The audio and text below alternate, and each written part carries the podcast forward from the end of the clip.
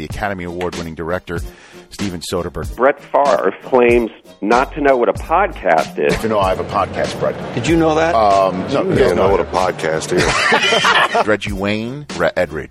I had a, a, a pet snake by the name of Law. I'm not a snake fan. I don't like snakes. Why is a snake in the house? I get a, a, a text on my two-way, Law dead. Chris Cooley threatened to prank call me. Ivan, how are you? This is David Dunn. Got you, sucker. No, you didn't because I'm recording this thing right now, I dude. love it. This is the podcast. Uh, You're the Andy best. Reid did not call Tim Tebow last night. You too much. Hello, everyone, and thanks for joining us. I'm Richard Eisen. I don't download many podcasts, but when I do, I prefer the Rich Eisen podcast. Here's your host, Rich Eisen. Welcome to the latest edition of the Rich Eisen podcast, coming to you from our Culver City, California studios on the cusp of Memorial Weekend 2013. Pleased to be with you here. Uh, want to uh, pause at the top of this show to send all of our best and prayers and condolences to those uh, in the state of Oklahoma, um, right in the middle of our heartland of our country. Uh, certainly for those international listeners and followers of this podcast, right smack dab um, in uh, in the nation's heartland, as we call it, some horrible scenes playing out with a monster of a tornado ripping through um, Oklahoma City and, and its environs, including a couple of elementary schools. To the moms and dads, brothers, sisters, aunts, uncles, and children, all of our best. And we hope uh, we hope that um, that uh, everything is uh, as as well as can be. Some of those photos were just unreal. I Horrible. Just want to get this out there. Text uh, 90999 to uh, a Red Cross to that number, and uh, it'll donate $10 out of your phone. It's easy to do. I did it this morning. Definitely worth it because they're going to need some money. And that is uh, the voice of the tanned but not so rested Chris Law returning from vacation. Chris Brockman. His tan is fantastic. It is. which- It is George Hamilton like. It is. I mean, when you're- when you're- Pat Bowlen like. when you're posting up on the poolside, beach side, with your feet up in photos, that's the kind of tan that happens. That's the thing that happens. So- Back from so back from Mexico. Before we get into this, I want to I want to hit uh, what we've got uh, in store here. Yeah, yeah. For this show, I'm very excited. Um, the CEO of the San Francisco 49ers, Jed York, will be joining us, and it was big news for him, his team, his franchise, his home area of San Francisco, California, getting Super Bowl 50, Super Bowl L The big one. the big one, as they were saying in their bid to the membership of the NFL, that it's the golden anniversary of the Super Bowl, so why not have it in the Golden State by the Golden Gate? Even though Santa Clara is about a 45 minute drive from San Francisco, it sounded good. It worked just fine. The uh, new Levi Stadium that should be open for the 2014 season will be the host to the Super Bowl after the uh, 2015 season um, and uh, that's what's that's what's coming. Oh, after the 2016 season, actually. We're in, what is it? It's uh, New York and then Phoenix, right? Right, New York Yeah. of, of two, in, in 2014 So 40 calendar year, and 48 then is coming up, right? 2015. So in 2016, it will be in San Francisco, yeah. and then in Houston will be the home of Super Bowl LI, which technically would have worked better for Levi Stadium since that's the Roman numerals for 501, right? I see you working. Uh, thanks. That's how I'm working it in the field of jeans, as they call it. And uh, we'll talk about all of that with uh, Jed York, as Houston's getting Super Bowl 51. But Jed York's going to call us from Boston um, after the vote took place in Boston, Massachusetts, and South Florida getting the, the Ziggy right there. They got nothing. Yeah. And they would have, if they'd gotten either one of them, um, taken the lead in the all time number of hosting Super Bowls, they would have had 11. They still have 10 tied with New Orleans. And I don't want to get into the politics of all this sort of stuff, but they have a stadium that needs renovating in the eyes of, of many. Certainly in the eyes of uh, the the folks who got rained on at the uh, Super Bowl between the Colts and Bears and who were at the Pro Bowl prior to the Colts uh, Saints Super Bowl. There's no covered seats in that stadium. If you're not in one of those luxury suites, of which there are apparently not enough, when you compare it to the other host cities with their Super Bowls, uh, you're going to get rained on. And it's interesting that that's part of the reason why they didn't get this from a league that's going to go to a cold weather site and Yeah. people could get snowed on or sleeted on during a game. I mean, there could be empty seats, let alone But in all rain-covered in seats. all fairness, though, um, New York, New Jersey probably wouldn't get the game again if a nor'easter hits. You know, True. sure. We've talked about this before. We have. Super Bowl Monday potentially. if there's a Super Monday because of the weather, it'll be tough for anybody in a cold weather site. If it works in New York, New Jersey, then they'll be in Baltimore, in D.C., in Philadelphia, in Minnesota. They'll be raising their hands saying, "How about us?" Pittsburgh, who knows where this could go uh, if the cold weather sites work. Green we'll- Bay, Lambeau. We'll talk about all of that with Jed York. And then uh, with it being Memorial Day weekend, normally that's where you talk films, right? Yeah. Summer we- blockbusters. Yeah, right. A lot of great movies out Star right now. Trek is awesome. I went last night. How great was that? Amazing. Just as good as the 1st I've never seen a single Star Trek movie in my entire life. Are you serious? You didn't see the one a couple years ago? Oh, I'm not a big sci-fi guy. I'm not. Not. I, But I'm, I'm not a big I- I'm not a big um, You know- you know what- medieval fantasy guy, and I love right. Game of Thrones. You know what kind of guy I am, Watched my first episode. I'm a great movie guy. I like seeing great films, and this Star Star Trek, Trek films are- was. well, in the old versions, the the the even numbered Star Treks were great. Of the first five, you know, the, that was with the old television crew. Oh, okay. Star Treks two and four were the best ones. One, three, and five were. Yeah, I was just telling I my roommate I. I might go back and try to rewatch some of the old ones. Two and four are the best. Okay. Okay. All and right. then these last two that that have been rebooted by J.J. Abrams and the folks who do Lost has been spectacular. Spectacular. So I would say I so go see that. I mean, sure. I haven't seen the Iron Man three, but we're we're going to be about um, the the small screen on this one because this Sunday, Memorial Day Sunday, is a major situation going on on television.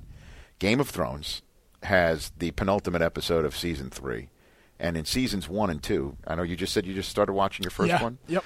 Uh, I'm not giving anything away, but the big moments of seasons one and two happen in the penultimate episode of the season.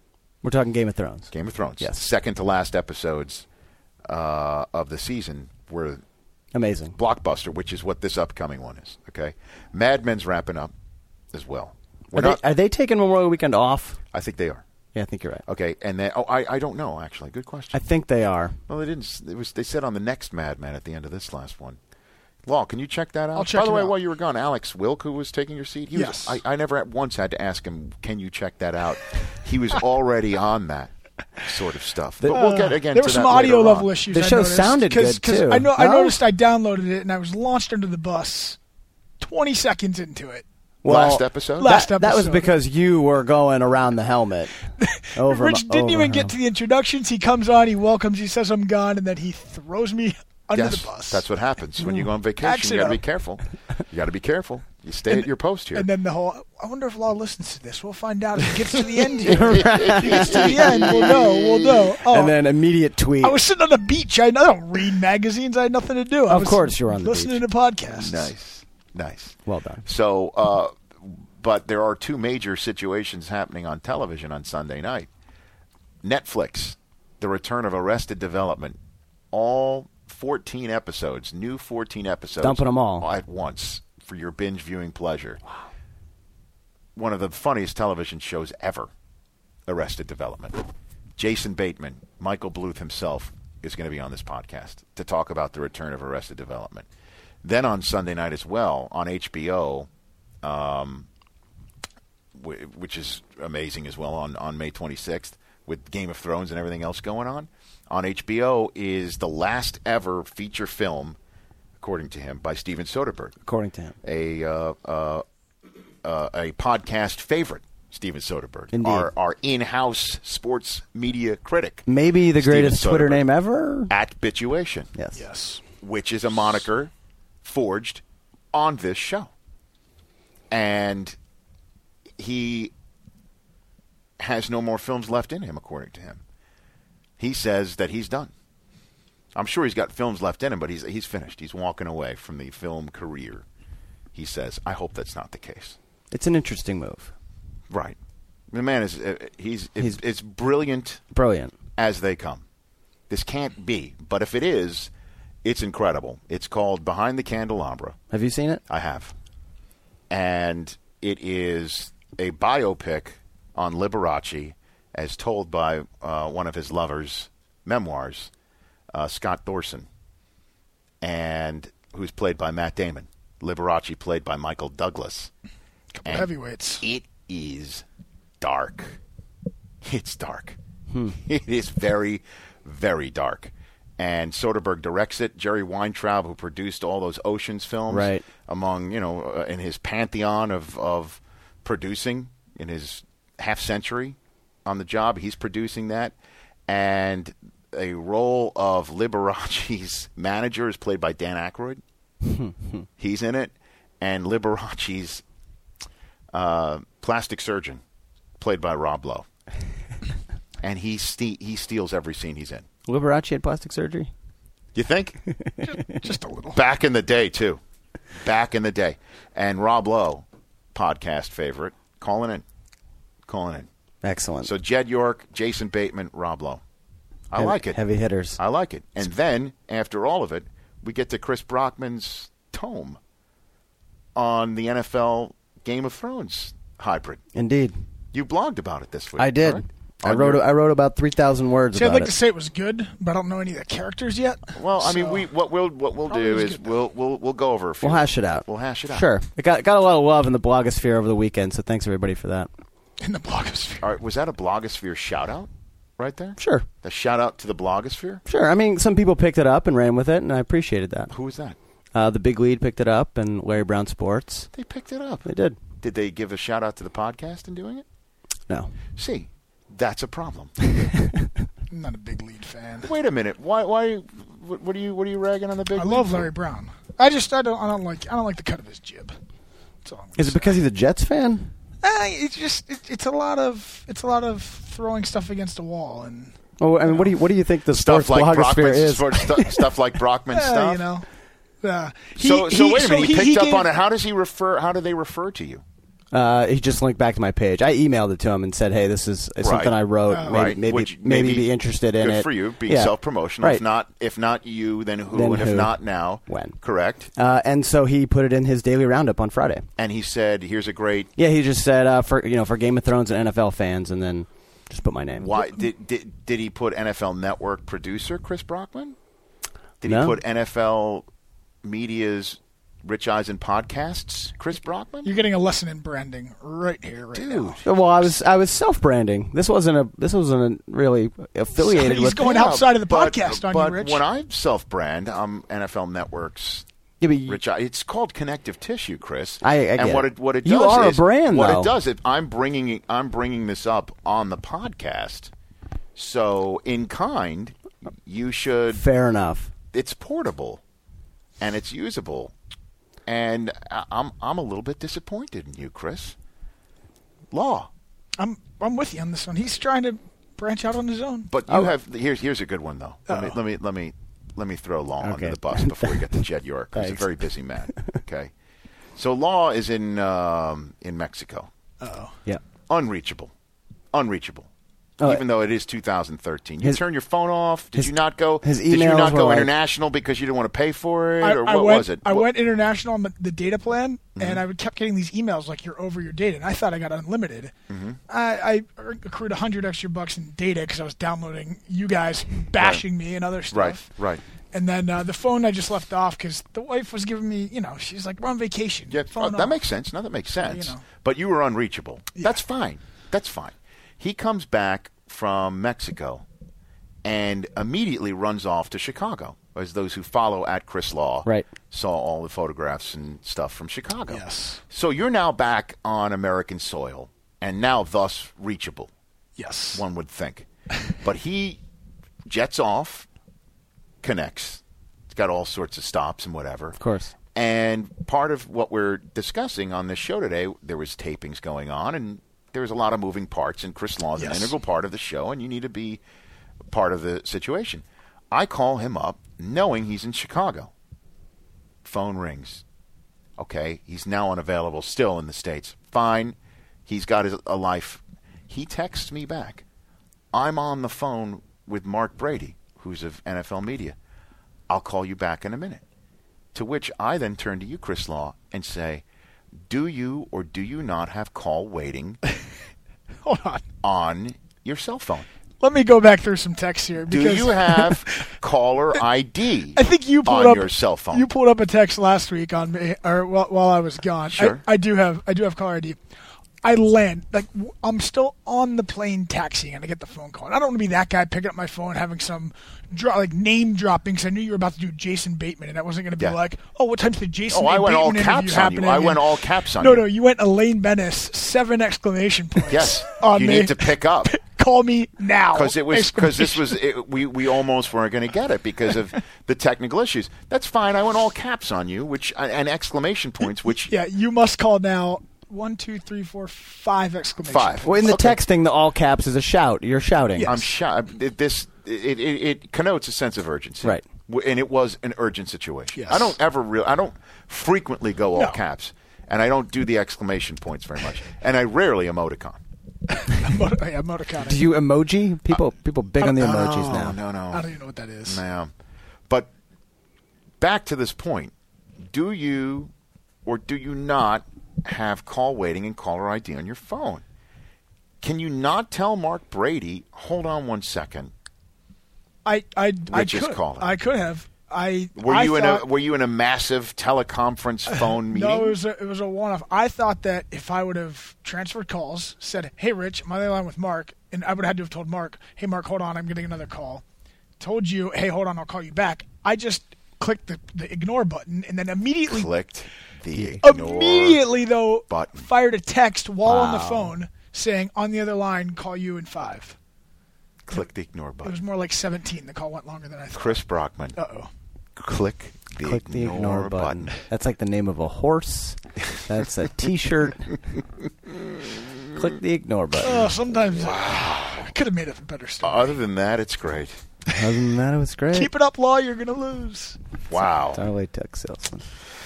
I will try and shake that off as Oh, I no. interview Jed York, and maybe we might have to return to this later on in the show. he is the man of the hour of the San Francisco 49ers. He's the CEO of that team and a man who um, has pulled together the mother of all football double dips, turning a shovel in the state of California in this day and age for a new stadium for his San Francisco 49ers, and then getting a successful bid in front of the ownership to host Super Bowl 50, Super Bowl L for those Romans scoring at home. He is none other than Jed York joining me here on the podcast. How are you, Jed? I'm great. Thanks for having me, Rich. Oh, please. You must be over the moon, correct? Um, this, it's it's great for me, but it, I mean, it's it's so awesome for the community and, and seeing all the work that they've done coming together. I'm I'm so happy for the community and, and all the fans in the Bay Area. How does one go? Uh, uh, let's let's start macro here. How does one go ahead and get a stadium built in the state of California in this economy? How does that happen, Jed? Well, I think you have to be crazy enough to try and um, to actually think that it can work. And you know, there are a lot of roadblocks, and if you're looking at the obstacles, then you're never going to really complete your goal. And I think again, it started with a grassroots effort in Santa Clara to get the community together, and you start building support literally one by one, and you know you get one partner on board, and you get one person to buy a suite and one person to buy a seat license, and you know kind of builds, and you know now we're four or five months ahead of schedule with the stadium project, and we have a, an unbelievable freight train behind us just powering the stadium project forward. So, what is the funding of it for those who don't know, um, and certainly those in South Florida who are scratching their heads how they didn't get any um, on Tuesday? What what is the funding of your stadium? So there's several different pieces. Um, there's about a hundred, a little over a hundred million dollars in public equity going into the project, and that was no impact to um, the the Santa Clara General Fund or taxpayers. It came from hotels and redevelopment agency money. Um, then you had obviously the NFL support from the G4 loan. Uh, the city of Santa Clara owns the building. So, you know, on behalf of the city of Santa Clara, we went out and sold the naming rights and sold seat licenses in the building. So that was more public investment into the project, and obviously we put in money and, and, and took on debt. So it was, it was a lot of different groups coming together. And you know, in, in California, you you need to be creative and you need to have a good team to work on a project that's that's as large as this. And you know, hopefully, this is sort of a roadmap for others that are trying to get stadiums, arenas, et cetera, built in California because it's it's not an easy process. Right. Did uh, Sac- at what point did Sacramento get involved in this?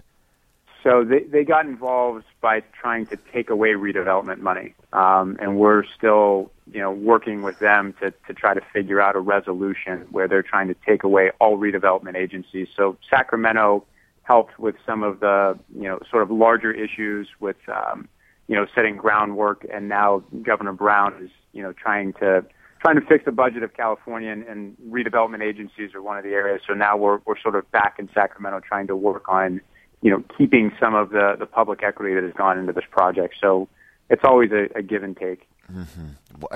And then putting a bid for the Super Bowl together. How how how does that happen? If somebody wants to go ahead and say, okay, we've got the stadium, which is a crucial component, as again South Florida learned today um, on Tuesday how, how did how does that start, Jed? How do you begin to turn the shovel on that? So you know, I think you first have to have a great bid chairman, um, and, and we did and Daniel Lurie, a, a great friend of mine, uh, founder of Tipping Point um, organization, which you know is an organization that was built to keep kids you know out of poverty and, and fight poverty in the Bay Area.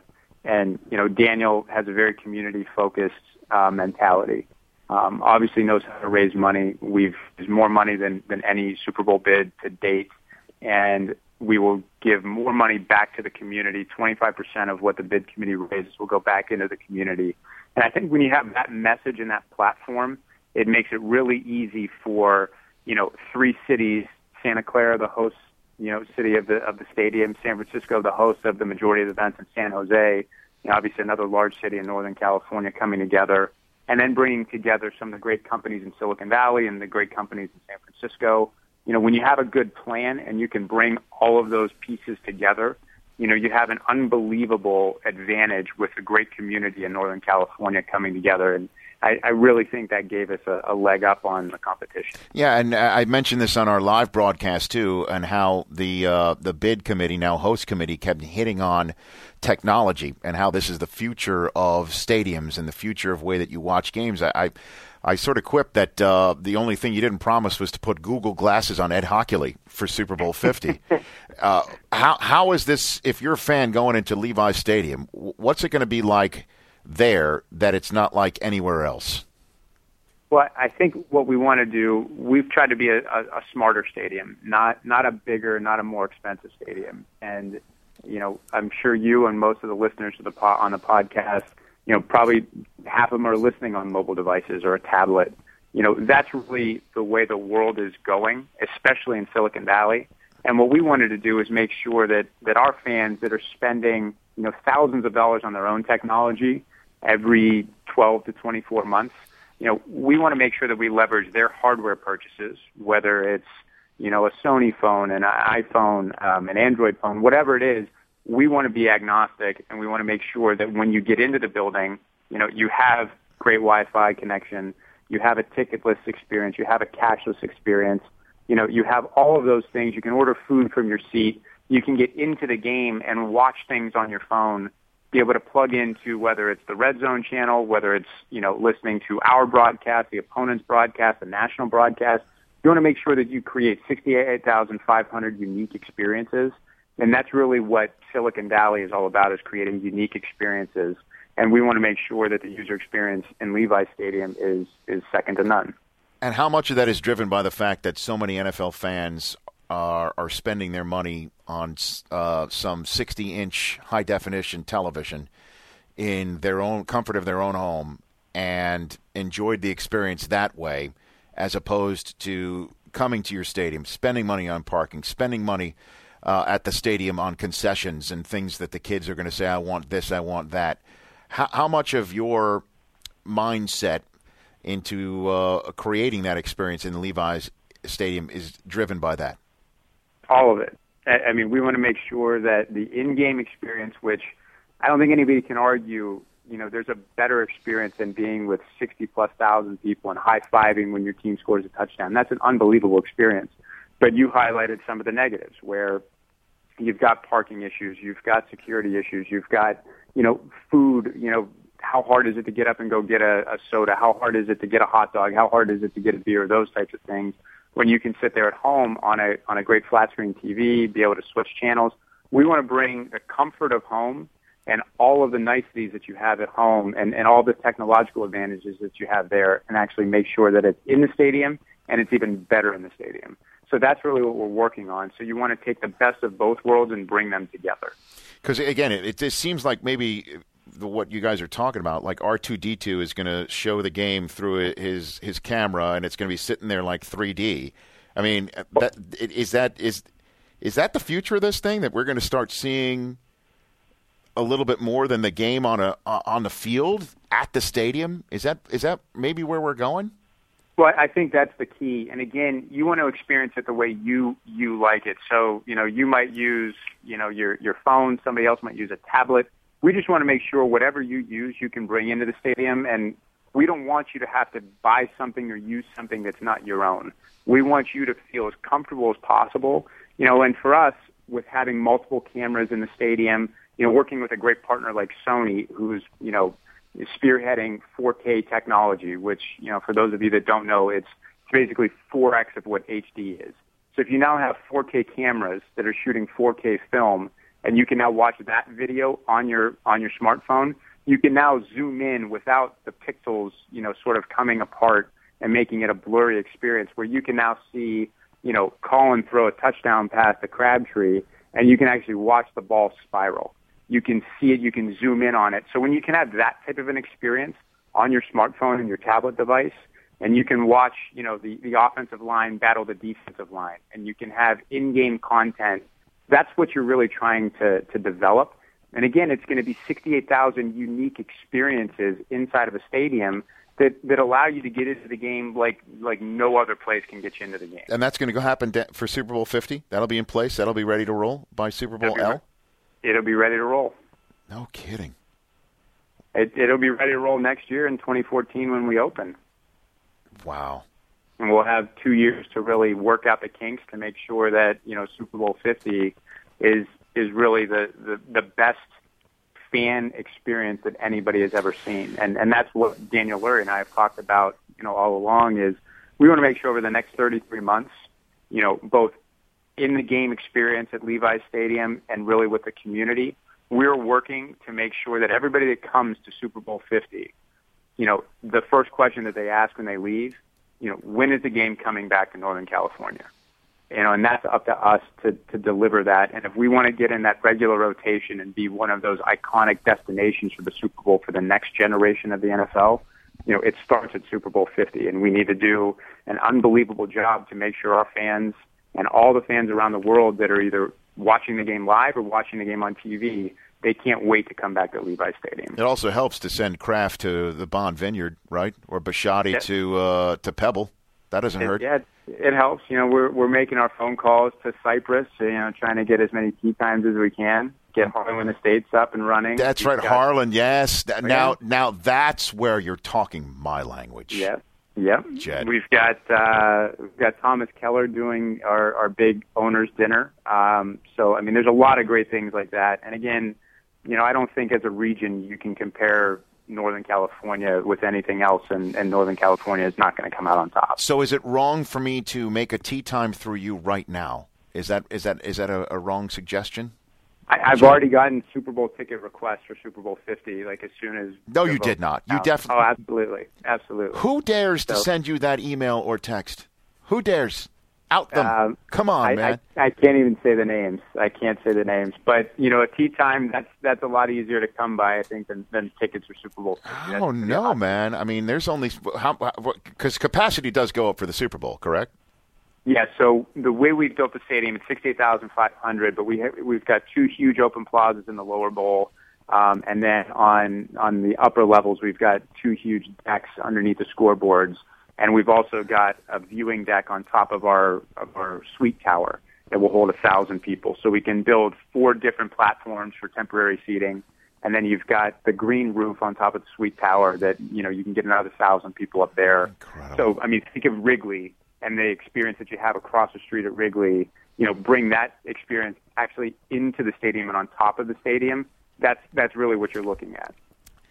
Incredible. I mean, you must be so jazzed that this is forming, it's happening, it's on the horizon. But all that said, how are you a little wistful that there's only one more year left in Candlestick? How how are you thinking about that right now, Jed? You know, we're trying to do everything that we can to celebrate Candlestick, and, and knowing that we've played there since 1972. Um, you know, had a, a great, you know, 40 plus year run at Candlestick, and you know, it's it's certainly time for a newer, better experience. But we want to make sure that we celebrate the history, and it's going to be it's going to be a very bittersweet season.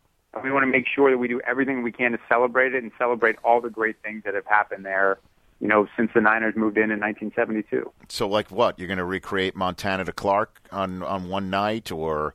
Uh... So we'll we'll do a lot of those things. We'll have a lot of you know ceremonies honoring people, honoring events. Um, you know, I think our tickets are going to have a a good feel of some of the the iconic moments from from things that have happened to Candlestick. Um, you know, you just want to make sure that you can celebrate it and and really you know, take advantage of the fact that this is the last year that, that we're going to be playing in, and maybe not the the nicest fan experience stadium, but certainly one of the most memorable stadiums and, and one of the places where, you know, one of the greatest teams in the history of the world has ever played sports. Oh. What's your What's your first football memory, Jed? So I was three years old. The Niners. So I grew up in Youngstown, Ohio, so yep. northeastern Ohio. Uh, 1984, we were playing the AFC North, and the Niners were at Cleveland. Um, so I went with my family, and I sat on Jennifer Montana's lap. That was that was my first experience. kind of gone downhill since then. It's that's pretty. So as a three-year-old, you sat on Jennifer Montana's lap. Yes. Back in the day, what was it like growing up around the team? Uh, it, magical. Yeah, I mean, it was really it was watching one of the greatest teams ever assembled, both on and off the field, work. And you know, it's you didn't know what was right and what was wrong. You just knew what you saw, and I mean, it just it felt like this was how things were supposed to be run. And I was very lucky and very fortunate that that my grandfather and my uncle and my mom and my dad allowed me the opportunity to be around the team as much as I was when I was a little kid um, I'm I'm very thankful for those opportunities. And your uncle Eddie D, um, also your godfather, correct? Yes, yes. Have you spoken to him since the Super Bowl L announcement? Um, he sent me a text, and he was beyond excited. Uh, it, has been a little crazy so far, you know, sure. kind of running around. But um, you know, I, I will definitely give him a ring when things settle down tonight. But he was one of the first people to text me, and um, you know, he's he's beyond excited for for me, for my family, for the team and um, you know he's been a huge, huge motivating factor. He's been a great mentor, and you know you you can't think of a better experience growing up and being a young guy in my position and having somebody that, in my opinion, is a Hall of Famer. You know, right there over your shoulder, you know, helping you through all the tough times. How how how has his style, or how his, well, his style is unparalleled, right? I mean, it is. It, it, it, we'll never see it again. He, it's it's sort of like you know, uh, Forrest Gump. You know, he's he's been there, he's done that. we'll never see it again. Uh, how how how did in in many ways of watching him work and trying to obviously achieve what he what he built.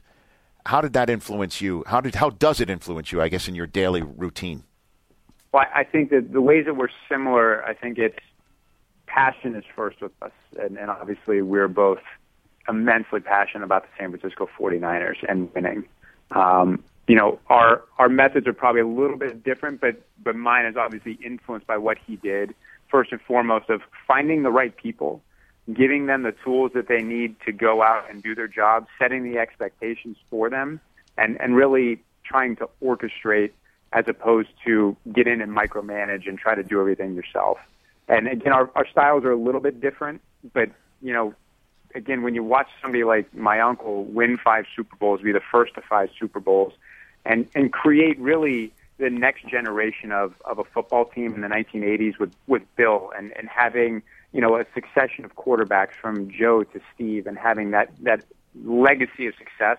You know, that's really what our goal is. Our goal isn't to let's go out and win a Super Bowl. Our goal is to be a dominant team over the next 10 or 20 years and win multiple Super Bowls.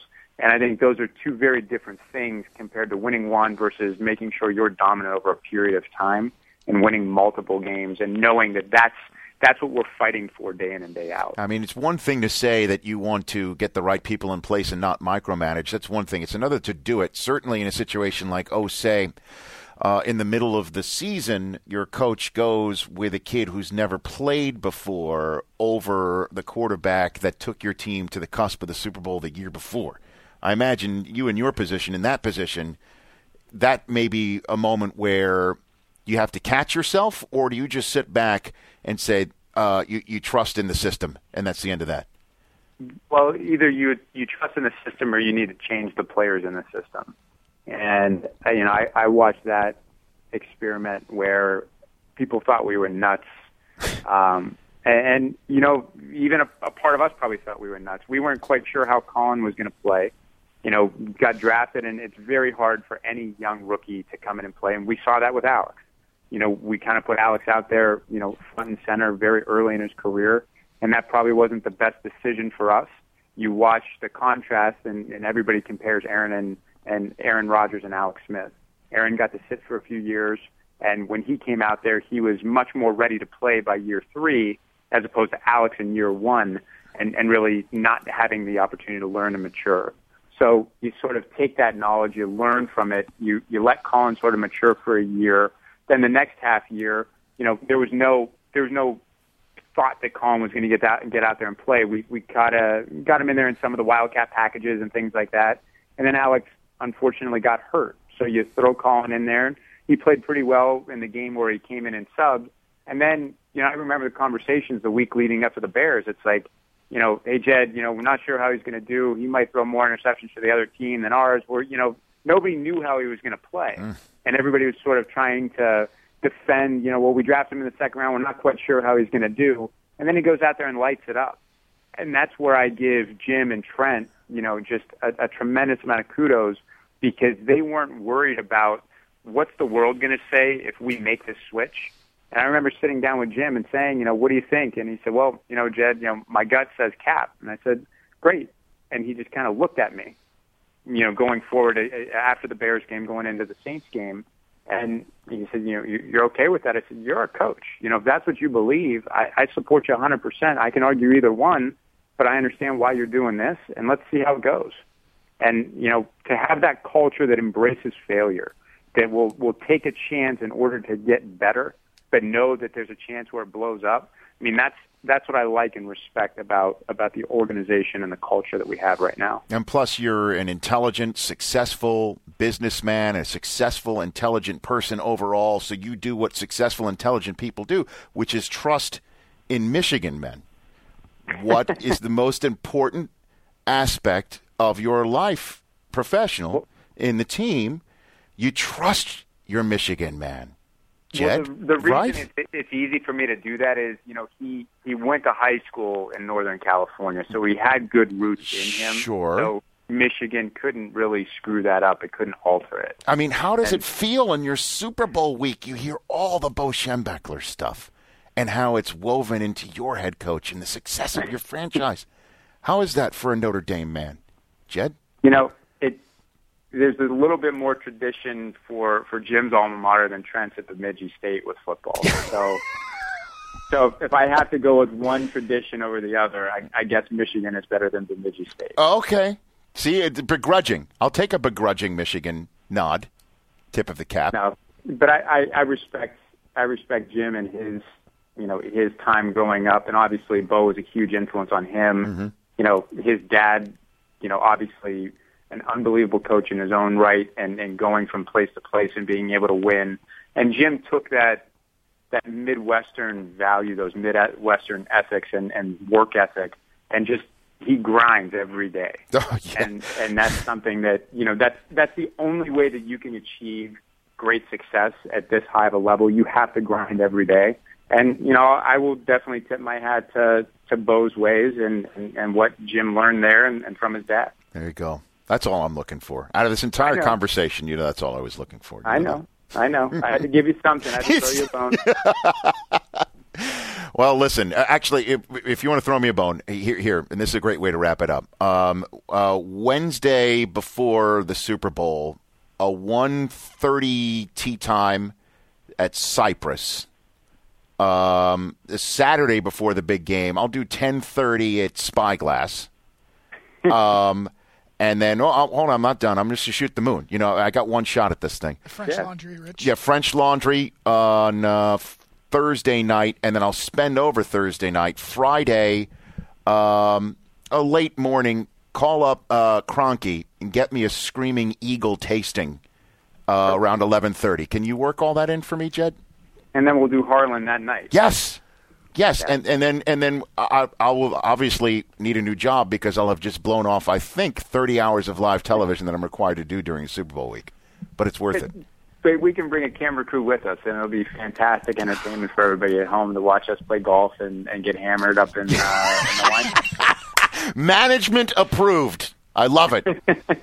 Jed, thanks so much for calling in. Congratulations on the big, big achievement. Absolutely. Thanks, Rich. You bet. That's none other than Jed York, the CEO of the host of Super Bowl uh, 50, uh, San Francisco 49ers, joining me on the podcast. How fun was that? Jed York, everybody. What a cool dude. Yeah. Well, I mean, you, it's funny. The last time the Northern California had the Super Bowl was after the 84 season. Super Bowl 19. Yes. When he was three. He's a 32 year old CEO of the San Francisco 49ers who turned a shovel in the state of California to build this stadium and has been essentially running the team for the last few years, putting together the Baalke Harbaugh tandem at the top of the food chain at that organization. They are the clear favorites in the NFC to make the Super Bowl this year. And for years to come, with Kaepernick playing the way he is and that defense as stout as it is. Guy's 32. So I, I had always thought that a team. And he just got, sorry, Super Bowl 50 yeah. To come to California. Super Bowl, it's not just any Super Bowl, it's L. The big one. 50. I had always thought that no team uh, that had hosted a Super Bowl or ever played in it. Uh, That was that's always been the the thing. But Super Bowl 19, the the Niners played uh, in Stan. Stan Yeah, well, that's what I'm saying. In Palo Alto, But He played isn't in that- Stanford. He was three years old the last time the Super Bowl was there? That's there. pretty much a home game. though, Palo right? Alto with the Niners beating the Dolphins. Essentially, what happened for the vote for Super Bowl 50 was the Niners beating the Dolphins. Last time the Super Bowl was in Northern California, in Palo Alto. The guy who got the stadium built has built the 49ers to be a team that is clearly, clearly one of the teams that darn well could win that thing in Yeah. 2016, and got the Super Bowl there.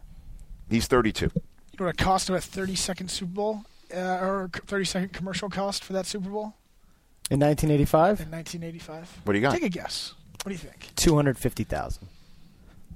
I'll go. I'll go lower than that. You'll go. You'll take the. I'll under? take the under. Five hundred and twenty-five thousand. There you go. Wow. How about that? Was it like four I and lose. million now? Um, but it's it truly is a remarkable story. Yeah. And he was his first football memory. How great is is sitting that? on Jennifer Montana's lap. Not a bad way to watch a game. Yeah, we were just Fan- applauding when he said that. Fantastic. How about the, the the 4K thing he said was pretty cool. You have your smartphone there. You want to see an instant replay on your phone, and you can zoom in because that. I mean, 1080i is everything now, but 4K is is the next. So big this is a new technology a that new Sony's technology. working on? I never heard of it until about a month ago. Yeah, Apparently, it's of a little more popular now. But TVs are going to be 4K. That's the all new rage. Okay. And it's Let me tell you something. If this is going to happen, which it is clearly, right? yeah. How, how do they not get the Super Bowl every four years? Right. I mean, I mean, with that stadium, hearing him describe it, it's incredible. You know they put the bid out to owners on 32 white iPads, the original one. Yeah. that went out. They gave Right. mini iPad iPad minis, and do they get to do they get to keep it? I'm, I'm, assu- I'm assuming you're. So Bob Kraft is playing Angry Birds on that thing right now. Instead On the way home? Yeah. That's what's happening. Kraft's probably figuring out how he can put a roof on Gillette so he can get a Super Bowl. Wow. I think that we'll ever Different day and age, and you guys were, and so many people were laughing at me about me talking about how Twitter's threatening the draft. I'm telling you, man, this thing we don't know where it's going. We have no idea the way you watch games, the way you you you attend games. Some of the stuff. we have no idea you. where it's going. Like he did say, I want sixty-six thousand unique experiences. And when I first heard him say that, I'm thinking, I want one experience. I want there to be well, how one about- unison fan? Yeah, I didn't want to bring it up. I didn't want to bring it up, but right. how about me just getting a cell signal in the first quarter of a game? No kidding.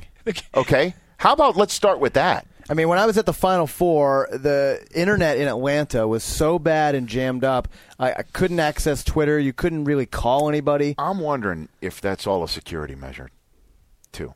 That somebody somewhere we don't know because this this sort of Homeland uh, Security yes, way up top. shutting it down. A little above our pay grade, right? Someone shutting that Right, down. because it always seems to me second quarter, third quarter of a game, it's a lot easier to get online, to get your 3G.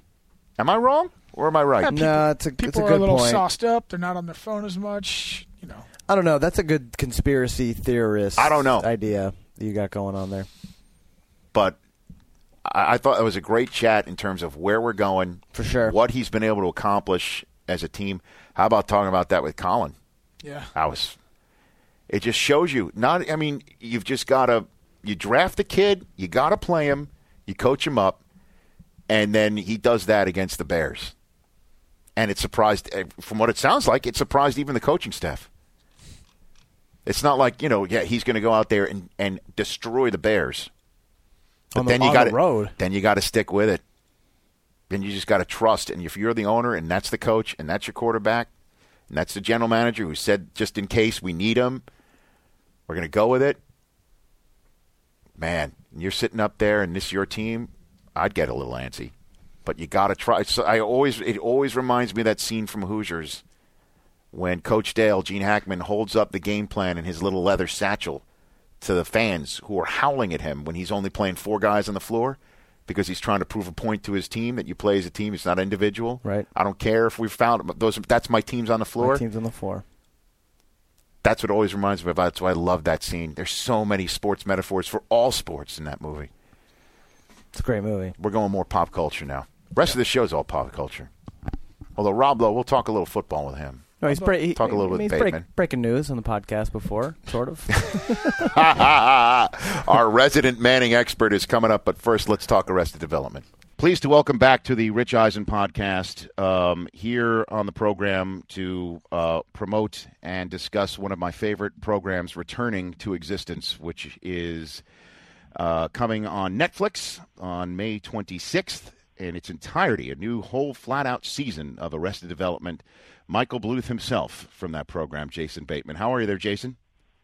Good, Rich. How are you doing? I'm doing fine. Um, are you as excited about this as every Arrested Development fan out there that this is finally coming to fruition? I definitely am. I am. Um, I can't wait. I'm going to put on a comfy pair of socks on Sunday. yes. And um, my favorite little cashmere throw or pashmina or whatever is going to keep me cozy and warm. And um, and just suck it all up. This is, Um, yeah, you're a binge viewer in that regard with your pashmina. You're a binge pashmina wearer, just like I am a binge viewer of Doesn't a television. lot to get me happy. Um, a real nice soft fabric and some streaming. and I'm good. And that yeah, good Wi-Fi and a good pashmina. That's that's what I need on a Sunday night as well. How did this all come together? How did this work to finally come to fruition for everybody to get together and, and do another season of Arrested Development? Um, well, I don't. uh, There's some there's some business stuff behind the scenes that um, I'm sure happened between Mitch Hurwitz, the the show's creator, and also the the fine people over at Netflix and 20th Century Fox Television that that really made it all really happen. But there was always a creative will um, from us in the cast and and and the writing staff. We always wanted to do it, and and it was going to be uh, a movie um, per the last line of the last episode, where Ron Howard says, uh, "You know, maybe, maybe you should make a movie about this family." And so that was always Mitch's um, plan. And uh, once he, uh, you know, he he had a couple of um, uh, efforts uh, and projects in television that immediately followed the show. And once he had finished doing those, he turned his attention to writing the feature script and found that the story he wanted to tell could not fit in a you know standard 110 page feature script. And so what he did was he took the first act of that 3X story and um, made it these episodes. So while the the while Netflix and and some people very very early on called this season four, um, it, it really I, I've been telling as many people that'll listen that uh, you know I just wanted to manage ex- everyone's expectations that it's it's not season four in that it's not going to kind of look or feel uh, much like a typical season of Arrested Development. Um, for one, each character has their own episode, so you're not going to see every character in every episode and all the action that takes place in all of these episodes kind of happens simultaneously and and side by side with the action in the other episodes. So there's a lot of kind of crossover. There's scenes that reappear in in multiple episodes, yet told from and seen from different angles. Uh, so it's it's a whole different kind of creative effort that's specific and exclusive to the kind of platform that Netflix affords us and and uh, and Mitch's um, you know kind of plot structure. Is part of the reason for that because of what you and uh, Will Arnett and the rest of the the crew do for a living now? Just your schedules were so difficult to line up in order to get you all there, and maybe I guess afford everybody to Yeah, that- to do it like you normally did it.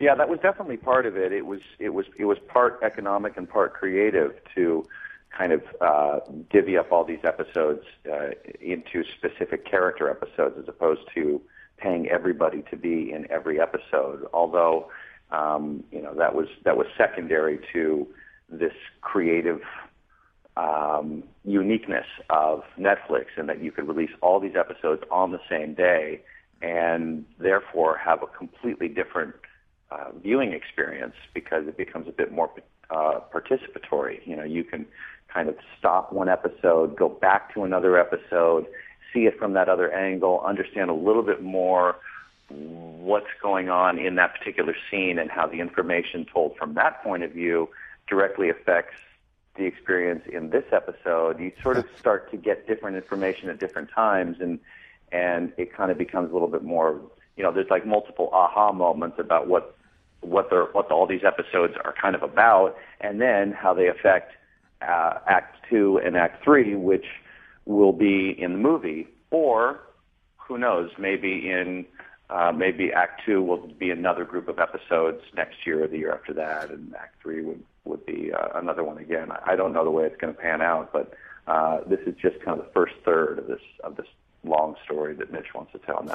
Fantastic. When you were going through this series originally, Jason, were you realizing what everyone? It took a long time for everyone else to realize about how special this show was, and you were just scratching your heads as to why uh, the audience did not match it in real time.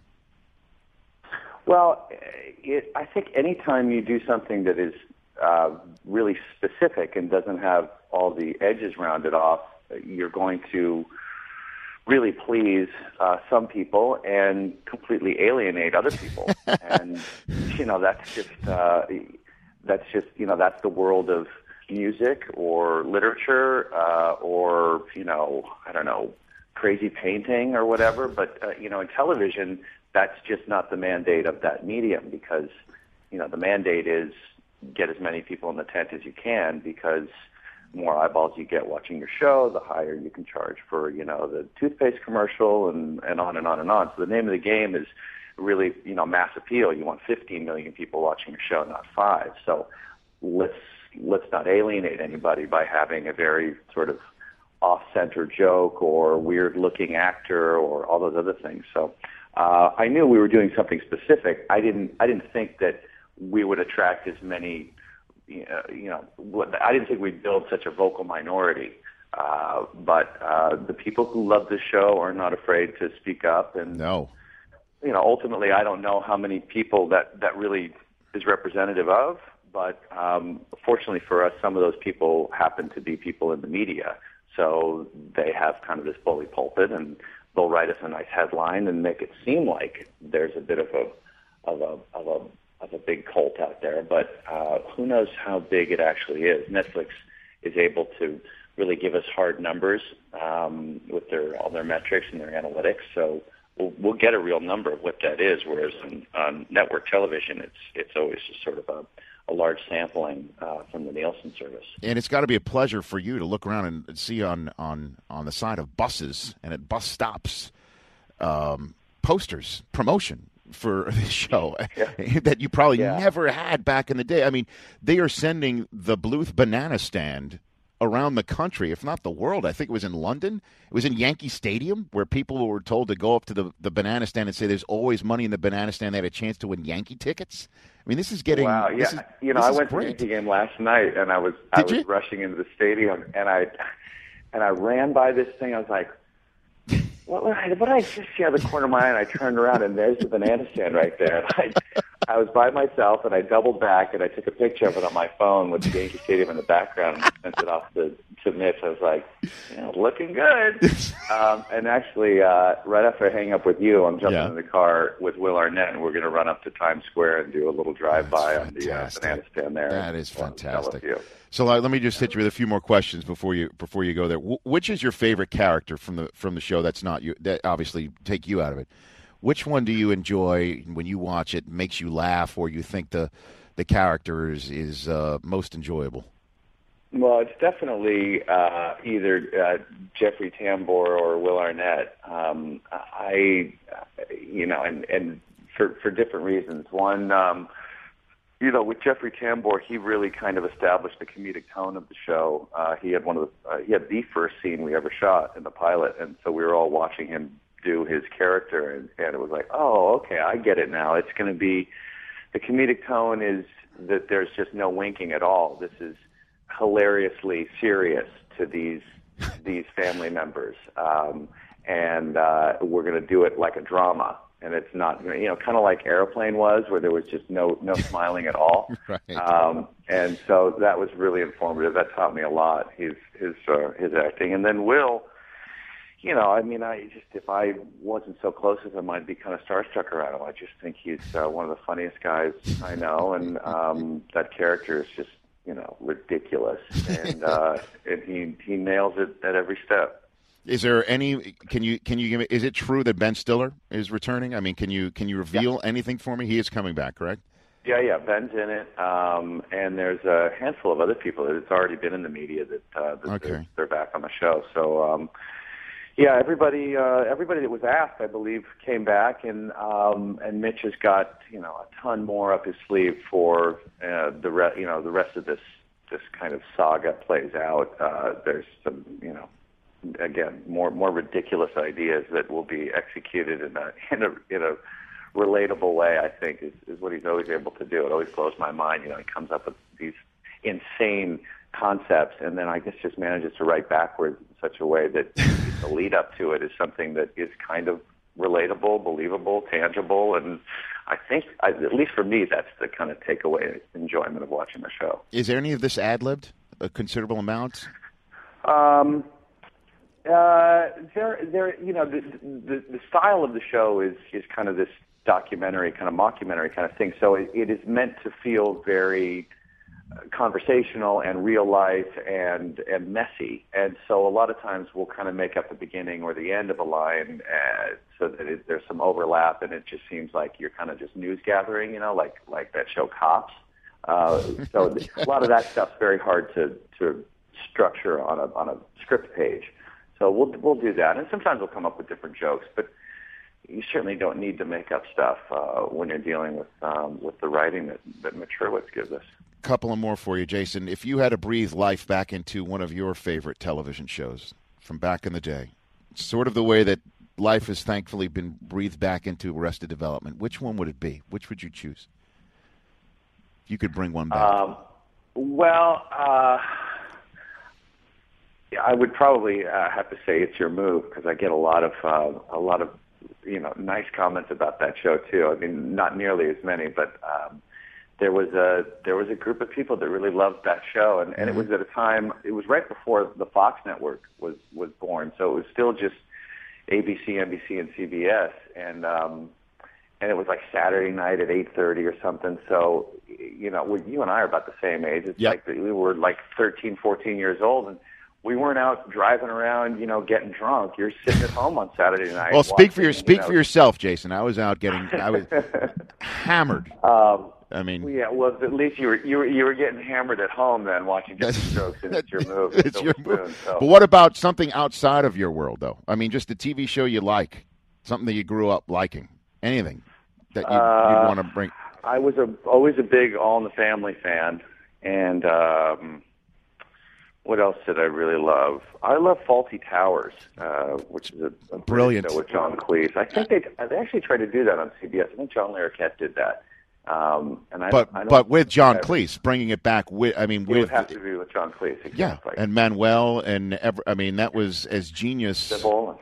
Yeah. Sybil. They only did 13 of those. You know that? That's right. That's well, Police Yeah. Squad only did I think they only did like six police squads. I think Oh, really? back in the day. That was you know which they did for a movie in a way. I mean that's similar in a way to bring back Police Yeah. Squad in a movie of what's happening with your show. Although obviously far more than just six were made of Arrested Development from back in the day. Yeah, I mean, hopefully this this works for Netflix um, because they're incredible creative partners, and that they really just kind of let the the creative people kind of do what they're going to do, and and the Netflix people do what they're going to do, and uh, it's nice to be a part of this uh, this this kind of a bit of a pioneering approach to television distribution they're doing. It's it's a it's a privilege to kind of be on the front lines of it, and uh, hopefully we get enough people watching it, and we'll get to do some more. Yeah, I mean, my wife and I watched House of Cards. It was nonstop. We we finished one, and then in the bottom of the screen, it starts counting down to the next one. We would look at each other, and go, "Okay, well, I guess we're going to watch the next one." And and we're huge Arrested Development fans. That's the way we're going to spend Sunday night.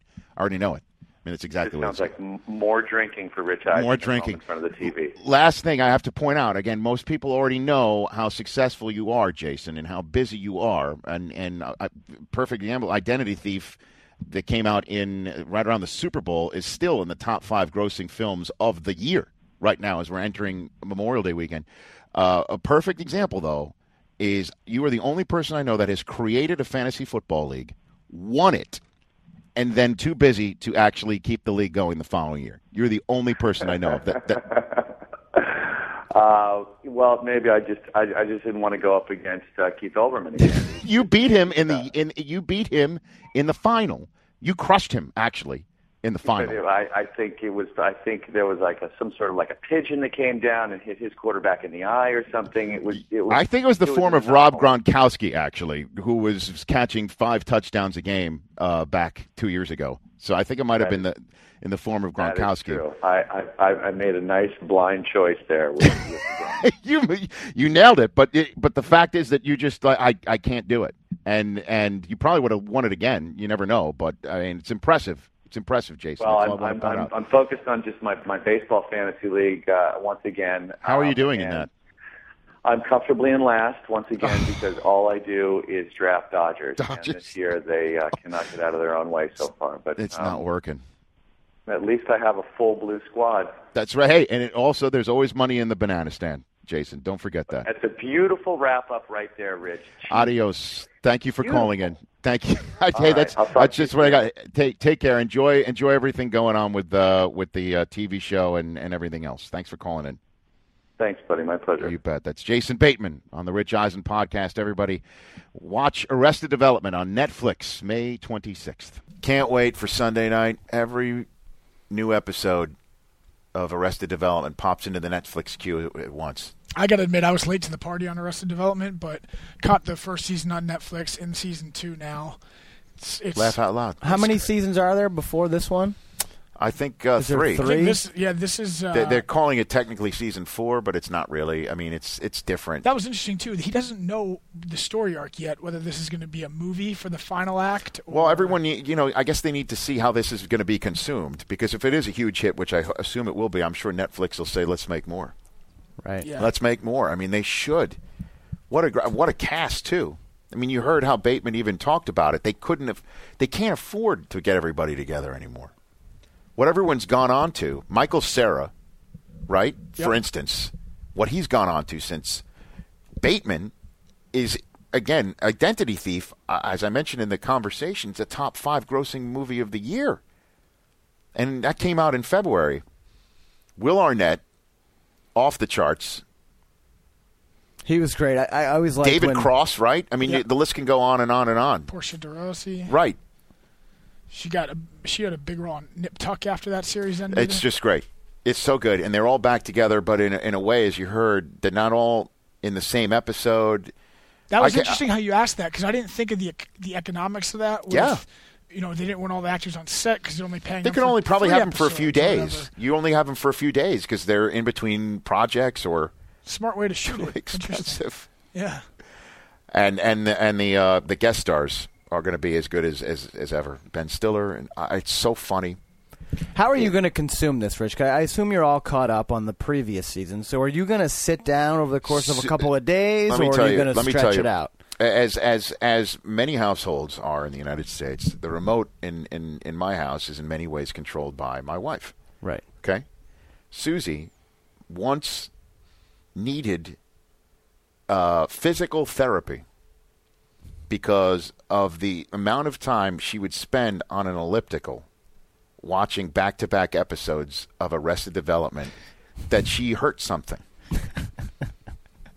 okay. Now, you know, you know, my wife has an intensity to her, as you know Is a, is a word for it. and she when she loves something she's intense about it she kept watching one after another after another So i a- assume once the kids are down on sunday night we are going to watch as much as possible the problem is as our next guest is about to talk about is behind the candelabra Yes. the soderbergh movie that's another i don't know how we're going to divvy that up because we have to watch that sunday night too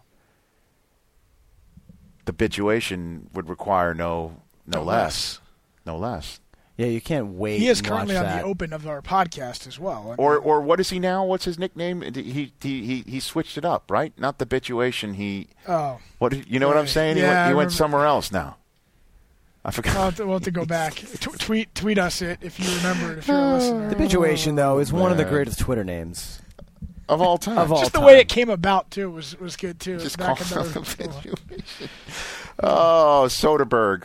Yes, that is going to be in a. I mean, that is that's one of those. Again, I mentioned at the top, it is a dark movie. They show uh, in Behind the Candelabra, warts and all, the uh, relationship between these two men.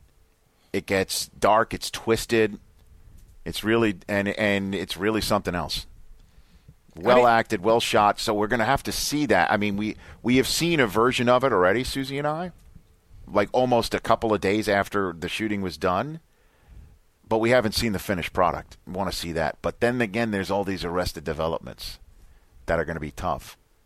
I'm telling you, it's a good thing Game of People- Thrones is off. I think people Yeah. Monday morning will be talking more about uh, the Candelabra because that's a one-time small consumption. You're not going to be talking 13 episodes of Arrested Development Monday morning because Have you done the binge viewing yet? I've I did it on Friday Night Lights and I did it on. It's uh, tough to stop. I did did. on- Uh, I watched House of Cards. Netflix. On is- Netflix. I watched it in three days. All Right. thirteen episodes. And as I mentioned you in the conversation, And those are hour episodes. when they start the second one at the bottom right of your screen, they start scrolling is, as they're giving the, Right, the credits the at the credits, top and left this of one's one. starting in Is that a- what- and you're like, okay, They're, Okay. they're smart. I'm yeah. gonna clear my schedule. stuck here I for did another hour. Breaking Bad. My wife saw the preview for that show you mentioned, The Americans, I think, on FX, and she's like, "It looks good. Go there, I might get into that." go there. It was good. But next thing you guys have to do is watch the Larry Sanders Larry show because I know you guys the way you looked when I mentioned Jeffrey Tambor with uh, I- I with call him- Bateman, like you had no idea. I call him the dad from The Hangover. like, well, but I mean, he is he was the dad from The Hangover, and he had an entourage guest spot. but his well. portrayal of the character of Hank Kingsley,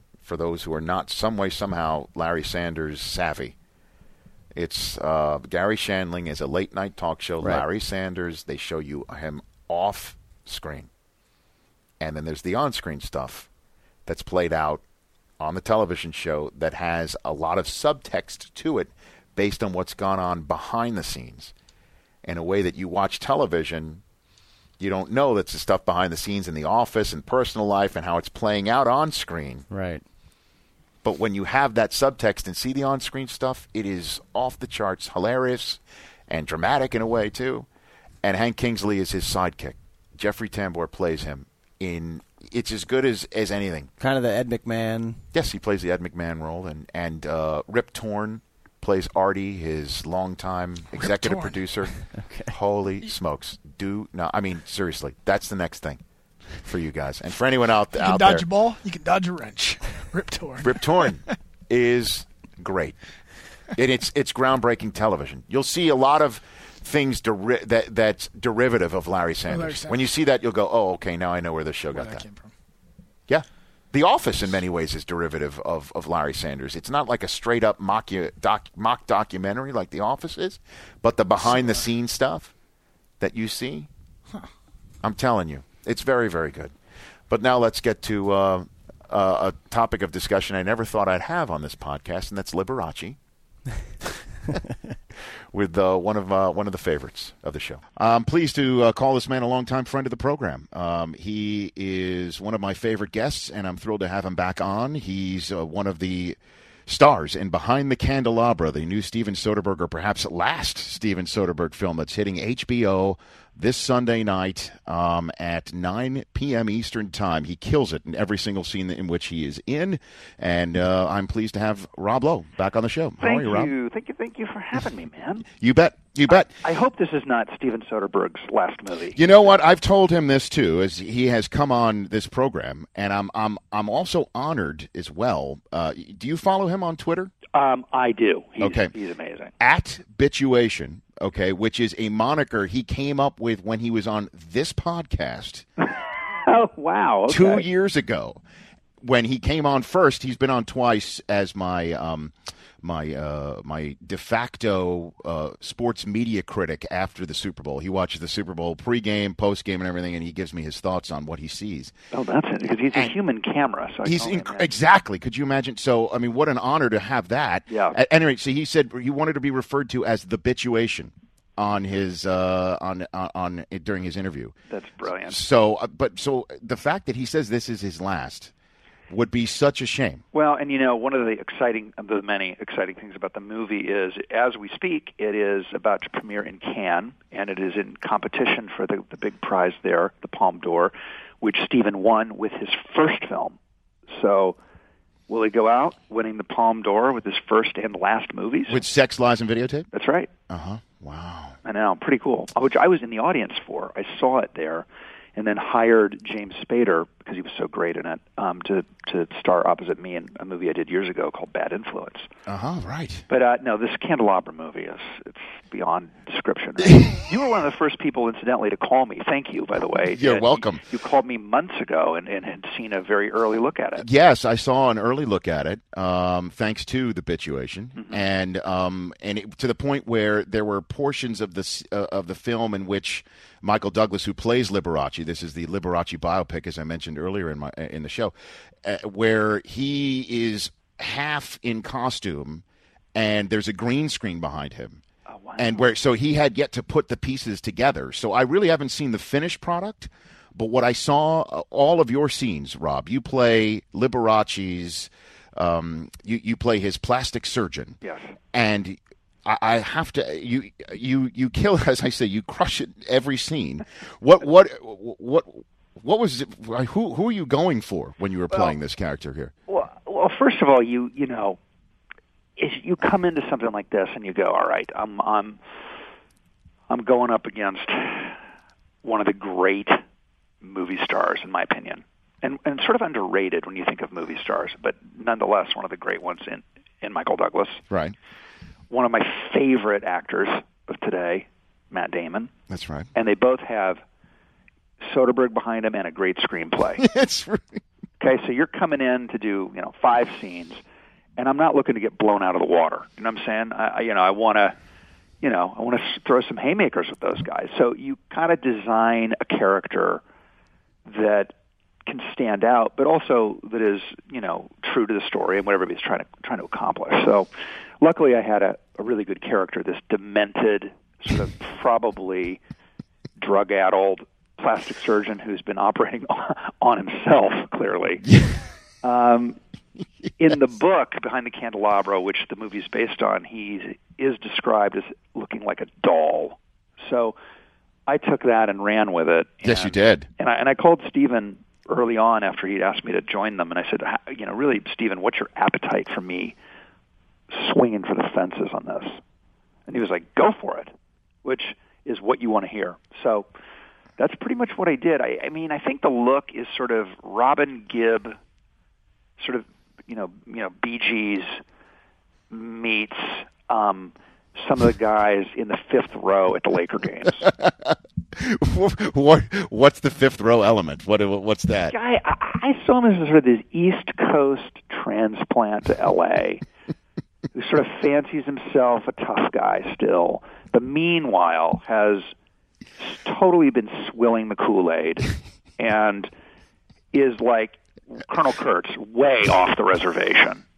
And, uh. and then and then because he now looks like a woman, I and, and I knew that there'd be a lot of mincing going on in the movie, and I didn't want to compete in a mincing pageant with Michael as Liberace.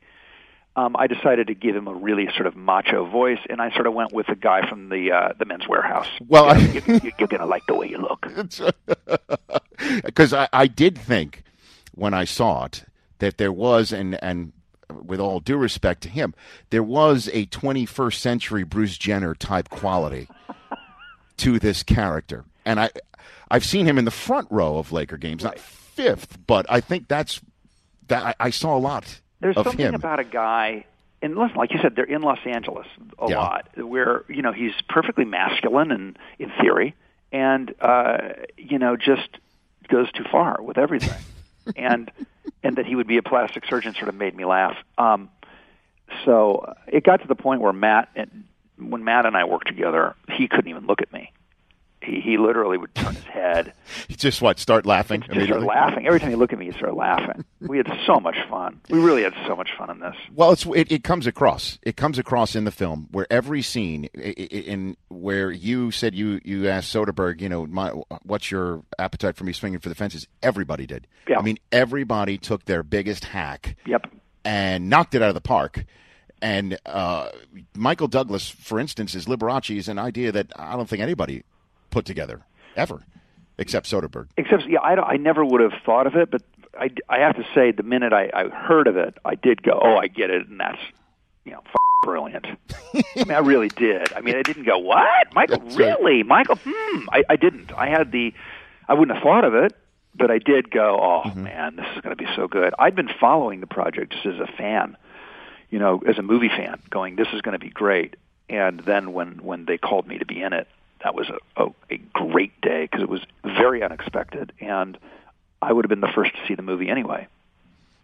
and Jerry Weintraub, the famed uh, producer of all the Ocean's films, most recently, uh, Yeah. Sin- Sinatra's uh, tour, Elvis's tours back in the day, was he on the set at all? Was every this day. guy? Jerry was there every day. I've known Jerry forever. He's one of my favorite people in, in the business because he's the last of a dying breed, and that is the powerful mogul that got into the business for the right reasons, which is he purely and simply loves talent and loves movies. And, and, and his, his interests that are secondary to that are secondary to that. And that, that guy, frankly, has been drummed out of the entertainment business Interesting. but Jerry's still there. And What, what's that like, him being around a movie set? What's that like? oh man, it's it's it's the great because you have a guy who knew all the players because he's he's been at this for so many years. You know, as you alluded to, he, he worked for Elvis and Sinatra and others, and um, he's made movies. He's been a studio president.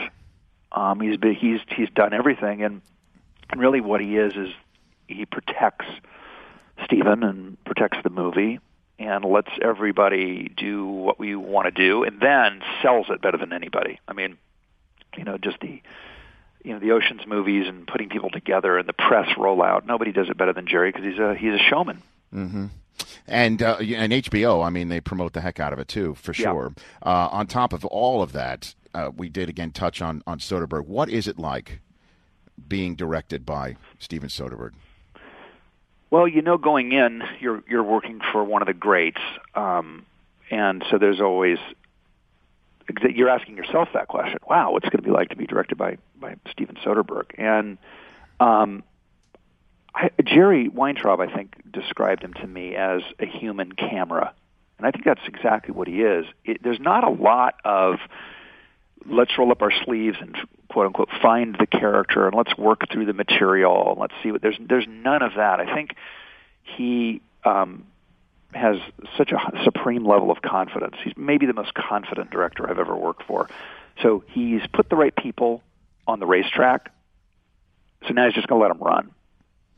And then his job is to photograph it in the right way. I will say that that he shoots things in, in a way that no one else does. I mean, we I did a scene with Michael Douglas where he and I are being introduced to each other at a doorway. He shot my angle and I'm waiting for him to turn around and shoot Michael's. And he goes, "Okay, that's it. We're done." He never even shot Michael. Never even did it because he knew in his head that he wanted to play it all on my character's entrance.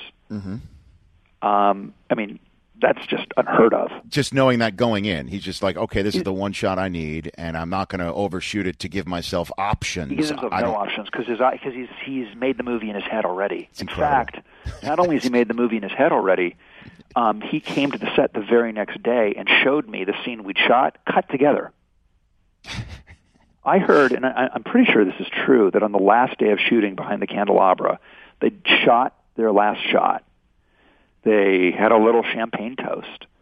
He held the, the, the crew for like 20 minutes, and people wondered why they were what, what was going on for 20 minutes.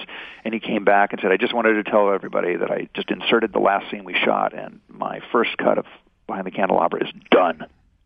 They were still on the set. and I think that's when I saw it two days later, shot with all of the you know scenes that some of them were incomplete in terms of the graphics and things of that nature, or I mean the uh, the green screen and stuff, and and just seeing him in in his element would be just a, a an absolute pleasure because just he strikes me as the the smartest guy in the room for sure who works on a completely different plane and level as every other human being in the room and the rare guy in that instance who doesn't let you know that Yes. you know where and, and doesn't Yes. put it on his sleeve and put you in the position of of knowing that because he's told you that You know, he's does that make any hum- sense to you Yeah, he's completely humble. He's hilarious, uh, albeit unbelievably dry.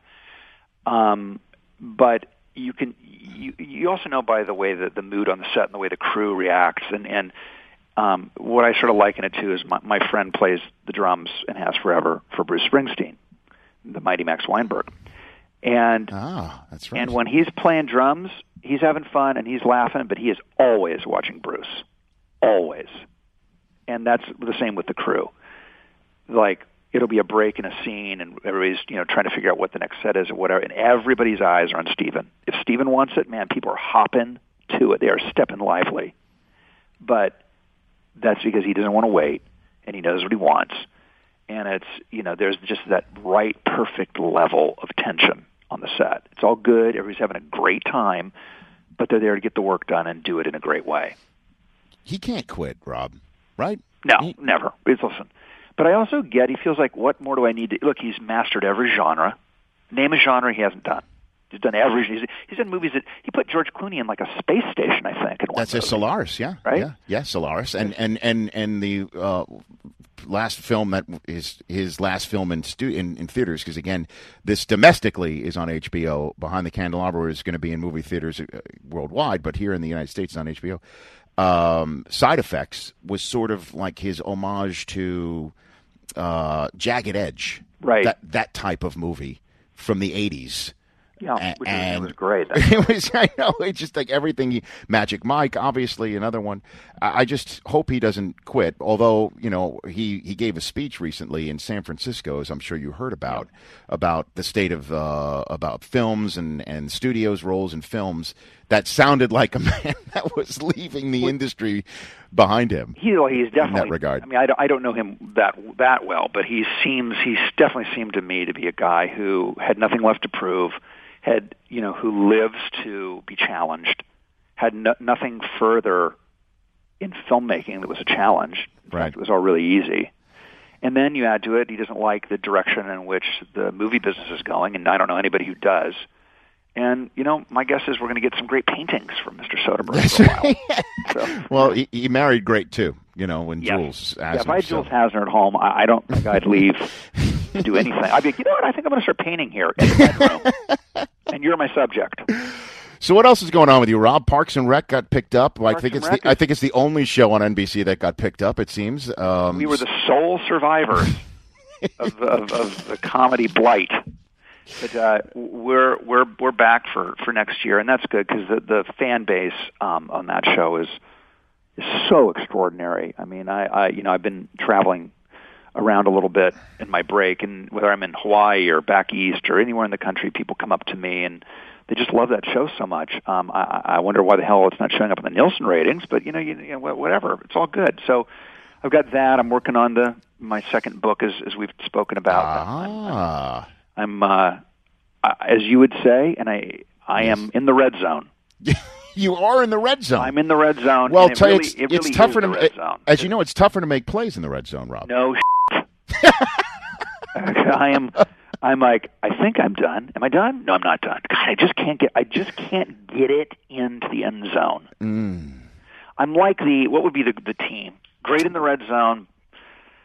Can't quite get it over the goal line. Well, I mean, there's a lot of them, I guess. I guess in just specific terms, I guess it would be this year's 49ers at the end of the Super Bowl. Yes, where you've- exactly. You've, got four plays uh, to get it in there, Right. And um, but you will get it in as opposed I to this year's I mean, 49ers. it's- you know, it's it's the toughest, you know, because my my oldest son's home from his first year at college. Uh, I'm loving spending time with him. We just went on a a spearfishing trip. Now, let What? me tell you something, okay? yeah. the, the studly men only need apply to this. I was like such a pansy out there. it's like 5 a.m. We're out in the middle of the Pacific off of some archipelago that's 30 feet below the surface, rolling around. He's like, Dad, wake up, we're here. Within 15 minutes, I've thrown like two scoops of peanut butter down my gizzard, Yeah. and I'm in my camouflaged wetsuit with my spear gun and my weight belt, and I'm over the side. And people are like, you know, if you see a shark, you know, get back on the boat. And you know you got to be able to hold your breath for a couple of minutes, and it, it's it was so insane. My son loves this stuff. I love him, so I'm, I'm happy to do it. Thus, you spearfish. But, but so that's what I, that's that's sort of the, ad- the newest adventure I've I've been on. Oh, so did you catch anything? Um, our the guy that we were with speared a sixty pound white sea bass. Oh my God, Yeah, it was sixty pounds of a big fish. A sea bass. So did you do you put like uh, Nobu sauce on it? Oh man, they're and is that what you do? I mean, what do you- Yeah, they're great. It's the greatest, tastiest thing. And you know, now we've got fish in the freezer for for everything. But this thing was a, a beast, and he's like, you know, he's having to hand fight it. You spear it, and it's alive, and it's sixty pounds, and you're in the middle of the ocean. You got to hand fight it.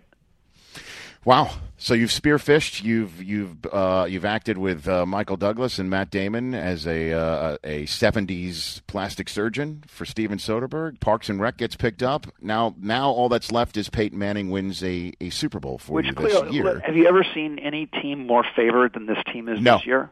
Well, I mean, it's the 49ers in the NFC because they went there last year. But I know what you're saying. I mean, they had Wes Welker, hmm and I know they lost Dumervil, but I, w- I was actually my son goes to Duke, and I was down there, and and the rumor was that Peyton had Wes, and were they were running patterns and working with his quarterback coach. makes sense, and that's where he came back last year. Yeah, I mean it's so they- interesting that I mean this is this is weeks and weeks ago. Oh, love well, why didn't you tweet it out? That's Peyton Manning news. That's your Do job, you Rob. understand what happens to me when I tweet anything about Peyton Manning? But it's your job. I've had It's- his name permanently deleted from my keyboard. That's- if you've got scoopage on Peyton Manning, you can't you can't shy away from it, Rob, just because you got burned once. Come on, I know, I You know. gotta- Y- you know, it's your true. role. It's You your gotta- you role know in they say, society. Great shooters keep shooting. That's true. You know, right? You, have no because- conscience. Have you you have a couple buckets. yeah, gotta- short memory. Got to have short memory in, in in in this business. You're right. Uh, next time, next time I've got I've got scoopage. I'll Call call first. I'll, call I'll, I'll call you. Oh, there was a voicemail last time. Yeah, that's right. There was a voicemail the last time that you gave me, uh, Rob. Yeah, sure. and only if if you'd only picked up, it would have saved all of us a gigantic fucking headache. It is my fault. You're right. You're right. If I'd only picked up at the time. Right. But But yeah, you're right though. Wes Welker to Peyton Manning, he is the perfect Peyton Manning receiver. Would you not say? I know that. Uh, totally, because you know the thing is, is I mean, he can still throw it long, obviously, but you know that's not going to be what the next couple of years are going to be made of for him. So Welker's the, the perfect guy. Yeah, because the Brandon Stokleys Yep. and the Austin Collies of the world are sort of the poor man Wes Welker. He now has the genuine article. It's unbelievable, isn't it? Yeah. What they've done with that team to put that team together like that. But now they've got to do it. Now they got to do it. And you know, did they did, tell me whatever? I haven't talked to you since the disastrous ending. Did they cut those like safeties like on the team bus? No, they've kept them. They've kept them. Yes, they have. They have kept them, and that is one of the stories of this week. Um, is that they've they've moved on. They've turned the page. How do you? Well, man, listen. They've is turned Gandhi the coaching page. that team? I don't think so. I don't think I've seen uh, uh, John Fox and, and Gandhi in the same. Uh, You you got to be a you got to be a very evolved human being. well, I mean, he's a young kid, and uh, we had Vonnie Miller, Vonnie Football, on the show a couple weeks ago, and he said, "Listen, you know, I've made mistakes. Everybody made mistakes before, and it just happened. He just happened to do it in a pretty big spot. You know, the kicker missed a kick at the end of the first half that would have been a difference, et cetera, et cetera, and so on and so forth. You know, I guess, but I guess you're right. If you You know, and there was another there was another like Peyton Manning esque Super Bowl against the the the um, against uh, New Orleans moment in the game. I can't remember where where they had you know they they they didn't throw the ball. They ran the ball up the gut four times, got stopped, and turned the ball over.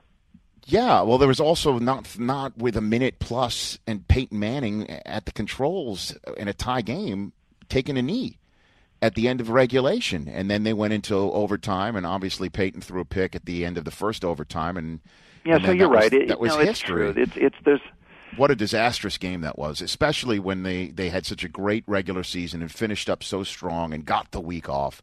I fe- I think what it was, and you tell me since you are again the resident Peyton Manning expert as much as you care to deny it, um, that because it was like one degree, it was brutally cold. Right.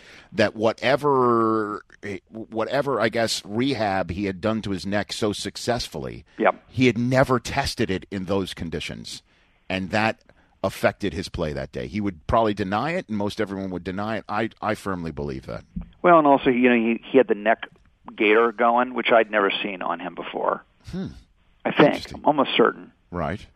And then you know he was throwing with the glove for the first time. I See, the first that's you are the you see you're the you you pick these things up. Yeah, and I, and I look at that and I go, that's not for feel of the ball. I just, I just don't believe guys like Peyton Manning. Could be great. They figured out to feel the ball a long time ago. I think it's that uh, that's something rehab wise. You know, keeping something warm, keeping Yeah, something loose. yeah, or, or or helping with the grip because he can't he can't squeeze it. Yeah. Uh, this is all speculation, which is great great for podcasts in May for sure. Yeah, exactly. We'll be But- plenty of speculating as this as this all unfolds. Uh, it's going to be a really exciting season. Really and exciting. And your boy Irsay made the right move. I mean, I mean, every move he had big moves. He had big decisions to make, similar to what the Jets, you know, how to do with do I fire the GM and the coach? What do I do with my draft choices? Ur, Irsay wiping the slate clean, hit the jackpot. He really did. I'm glad. I'm glad you. Th- I was wondering what you what you thought of of the Colts moves. You know, I'm a huge Colts fan still, obviously, and and I, I'm always pulling for Jimmy, and you know, particularly since uh, he was so funny with me in Parks and Recreation. Did you see the scene that he? yes, Did with with them and, and, and Reggie Wainwright and and Yeah, we're we're not knocking the ball out of the park because we had Roy Hibbert on on, so it all you know. ah, Nobody had a bigger weekend than he did. no, he did not. Um, so yeah, so the uh, had- yeah, you're right. It's the um, it's the what would be the reverse, the blessing of Parks and Recreation. There's no Parks curse. It's Well, well, you come on our show and and something good happens. Well, we feel it's uh, it's we, we call it on this show the podcast bump. Oh, That's okay, good. Yes, it. I like it. We call it the podcast bump. You know, like every time Tom Brady comes on, he wins by 42 the next week. That's the sort of thing. Okay, so what's my podcast bump going to be? Well, I mean, uh, Well, what I'm are you? going surfing later today in Malibu, so Okay. it could be I get a, I get barreled for the first time. Yes, it usually is a professional bump, but if you want to I put no it's whatever. career, so that's- yeah, that's right. Okay. I don't know how that's going to happen. Oh, Rob, you're a good man. I really appreciate every time you call, and it, it's it's sort of like an every uh, every now and then uh, check in with you, and I really appreciate. no, that, we'll, we'll and we'll do more as, as the as the season progresses for sure. Absolutely, absolutely. Good luck on getting into the end zone with the book, man. Yeah, no, listen, I just gotta I just gotta sharpen the pencil and get at it, and I'm. I'm going to do it. Okay, just focus, take it one one word at a time, and hope for the best. That's as right. They as they say, and con- and uh, continue uh, on with the um great success with Parks and Rec and Behind the Candelabra. Looking forward to seeing it on Sunday night. Great, thanks, appreciate You it. bet. That's Rob Lowe back on the Rich Eisen podcast. Rob Lowe. How funny is that? He's great. One of a kind. I mean, he he's a spearfisher. I spearfish, Rich. You pardon me? What? I spearfish as well. What do you mean? In my uh, in the summer of Chris, when I had a brief stint of unemployment, uh, Summer of Chris. a couple years back. Yes, you know I was No, doing go ahead. some No, fr- go ahead. minor freelance work. I spent a lot of time, you know, hobbying. You got time on your hands, and Hobbying. I, I've always fished. I've been a fisher for a while. Yeah, a fisherman for a while. And uh, a friend of mine was like, "Have you ever gone spearfishing?" I'm like, no. Bought a gun, spearfishing. It's awesome. Lobster diving, spearfishing. Down in San Diego. Went up in Malibu three weeks ago. Didn't see anything. Big swells. That's Chris Law's spearfishing story, everybody. I used to work on a lobster boat. That's Did you not really? exactly lobster. What was? What did you call it? Lobster. Lobster diving. Lobster yeah, You have to go at night. That is some scary stuff. And Being I've been to water. a uh, Red Lobster because like- that fr- that- which which was the seafood lover in me. Uh, the garlic rolls there are amazing. Cheddar Bay biscuits. So you and Rob Lowe have that in common. I saw he tweeted it out on Friday, and I was going to have you ask him about it, but he brought it up He on brought its it up. But, uh, yeah, it was, it, it's a it's a fun thing to do. The guys that are really good can hold their breath for. three how and funny is minutes. how funny is that that he had a Peyton Manning scoop and sat on it? sat on it because he was worried. He's been burned. Well, if you're like you're him, you're a celeb sports fan, and you tweet out something like you don't think anyone's running with it, and that thing caught fire. En fuego. Caught fire. En fuego. And you could have prevented it all by picking up your phone. That's, I guess. Uh. I think he had already tweeted it out by the time he left a voicemail message. Uh, by that, the way. that message is great. We got to dig that up. Yeah, but you know what? Kudos for Next Rob. time. I mean, he was sticking to it. He thought he had it. And Yes, he he ran thought with he it. had it. He thought he had his facts in line. Yeah, we've been there. Ducks We've in all- a row. We've all been there. Yes, we have. No, uh, not not in that regard. not not in a major quarterback No, no, retiring. no, not in that. Not in that. Smaller scale. Yes. Ugh. Nor have any of us been in the outsiders. Yeah, no, that's true. Hopefully, Wayne's World three. There's some rumors too. Oh, we should have asked him about that. Yeah, I came up late. I was Next whenever time. whenever uh, you had uh, I was trying to get I was trying to get it to you, but um yeah, I'd heard there was some rumors. He just did a convention with with uh, Dana Carvey and Seth Meyers Oh. too. Mike Myers. Cool. Or Mike Myers, yeah. Excuse me. Seth Meyers, the new late night host of NBC. Yeah. Podcast bump. Yeah, podcast bum from a year. It took, a, it took 11 months. hey, you never know. You never know how long that podcast We bump should get will stay Rob in dormant. studio. Is he ever out? here? He's got to be out. here often, Um, I think he's north of here. Yeah, he's north Oh, of here. okay. I think he's up in I think he's going to be a phone in only. Gotcha. Unless you want to take them away from the surf. You know who we do because the vicinity area where they live is the same. We got to get back on. Is Dennis Miller? Dennis Miller. our buddy and pal. Yeah, He's, yeah, yeah. He's always good for a sound. A good. We'll get him on. Good one. I'd love to. And you mentioned this guy earlier in the show for just brainstorming guests, Dan Aykroyd. Oh, uh, I, I please, people. You know how many times I get people you got telling me I look like Oh, no, him? I know. The- but the me with him in in in uh, New Oh, Orleans, At James Carville. he was- had no earthly idea who I was and what I was doing in that place, and asking for a picture. None. Yeah, but they're talking now. about another Ghostbusters movie, so that's you know. Ivan Reitman. We can get him on. Draft Talk day. draft day. Yeah, excellent. We can do all that. All right. I'm glad that our internal discussions have now been brought out into the open. Um, do we want to do your, your Game of Thrones now, or do we want to wait? Because now you just told me that um, Well, the, it's not on this week. it's not on this week. And then next week is the penultimate episode, which obviously the big things It is happen. big things happen. Brockman, do this. Why don't you give out the website, tell people where they can read it, and then we'll talk about it on next week. Sure, you can just Give it- you can just go to chrisbrockman.com. It's it's uh it's front and center on there. I, I this is what I did. I took about 30 Game of Thrones characters. I only watched the television shows. I've never read the books. So they're all based on the television characters, Mm-hmm. and I tried to match them up as closely as I could to their NFL. Just give me a one for example. NFL counterpart. This is one. Um, so I did uh, uh, Barristan. me he's the new. He's kind of Khaleesi's the, the older guy who used to be on the King's Guard. Yeah. Matched him up with Dick LeBeau. kind of an kind of an older defensive statesman. Who's He's- your Tyrion Lannister? He's seen Who's it all. Tyrion Lannister? Tyrion Lannister is Steve Smith, Carolina Panthers Ah, receiver. that's not a bad one. They're- they're- Definitely they're- not according to Von Miller because he has a short little person's complex, right? So who's that's right. Well, you know, who's who's uh who's the Khaleesi? Who's the mother of dragons? uh, the mother of dragons is Russell Wilson. Why? You got to go to the blog chrisbrockman.com and check out the description. Ah. He's getting better. He's getting better. All right, so we are flat out talking about it. All right, so let's try and get maybe we can get a Game of Thrones individual on for Chris to read his idea. I To. mean, great if we could get George R. R. Martin. He's a huge football fan. Let's do it. Author of the books. Let's do it. We're going to throw that line this out is gonna- 'Cause- 'cause publicly. The problem is a lot of the actors are are foreign born. I don't know how big NFL fans they yeah, are. yeah. Like Jaime Lannister I'll, just, is, is I'll have the I mute think button a- hit for the entire interview. Or, 'cause I or Rob ruin. Stark or Jon Snow. Jon Snow. You know nothing, Jon Snow. All right, do you want to give it? A, you want to give an international shout out to maybe uh, I can give to the to the Khaleesi? How about to That's how about to the fine people of Mexico for hosting Chris Law last week? Hey, You're commandeering at, the at shout Chris Law. Wow. hey, Wow. you made it through. You made it through, Chris Law. wow. I was going to give one to uh, Jono Hartles at Johnny Boy NZ from New Zealand. Mm-hmm. Loves the podcast. Wanted to know when the shout out was coming New Zealand's way. Here it is, my man. Next week, we already have a guest booked. Uh, David Cohen. Yes, you told me this. We might have we might have an additional two as well, Hmm? but we'll we'll keep that under wraps. For now. Yes, he is the uh, creator of Will and Grace. And I don't know if you do you read, do you, do you consume ESPN the magazine? I used to, not anymore. Good answer. But that said, uh, they just did a great um, uh, uh, concept where they had ten writers uh, write different parts of Kobe Bryant's life Oh, interesting. as a screenplay, and he chose the uh, Kobe's Endgame. Wait, David wrote one? Yes, David, where it's him, it's it's Kobe and Jordan in the hospital together. Ah, who chose the? Uh, I'm going to tell you, it's a great idea, and David is hilarious. He's a big NFL fan. I've met him a few times a year. Yes, Uh, you yep, have. Yep. He's coming in. Uh, he's coming in and in studio. We'll have him on next week. Great. Because as you know, we're just trying to consume oh yes, as he much was there pop that night culture. for. Uh, for yes. Yeah, that's right. Yeah. We'll have a good time. Have a good time with David. Who chose the Golden Colorado era for, Oh, for jeez. that that time period? David Cohen. What'd you say? The golden collar. What? The- you said the ten parts of Kobe Bryant's life, and I said who chose the co- the, The Colorado the part. Colorado, The Colorado Eagle portion Colorado. Sorry. I can't believe.